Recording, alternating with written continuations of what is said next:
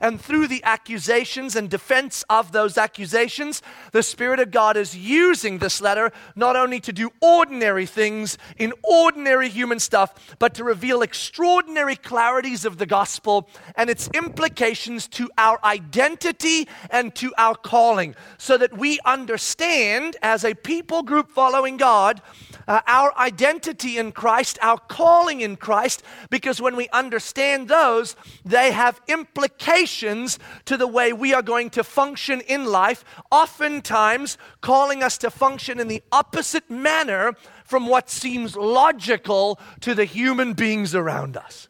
And that's exactly what's happening. That's what's been going on in Second Corinthians. So, where have we come so far? In brevity, let's remember.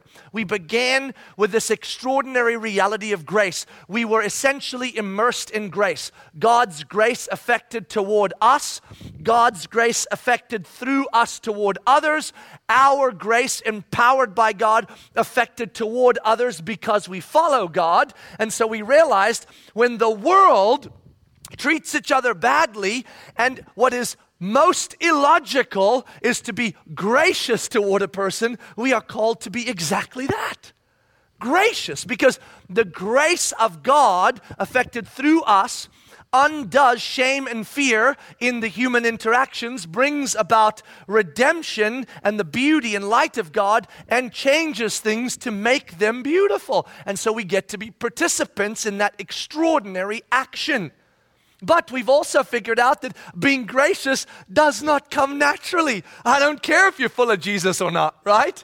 And so, this is something that uh, Paul has begun to say the reason that we are invited and called to be these people of grace toward one another and toward the world on behalf of Christ is because of who we are. It's like the mom running to rescue the child. It makes sense because of who you are. And who are we? We are the people of God, the aroma of Christ. We actually carry Christ. And so we are to people the picture of the aroma of the image of Christ.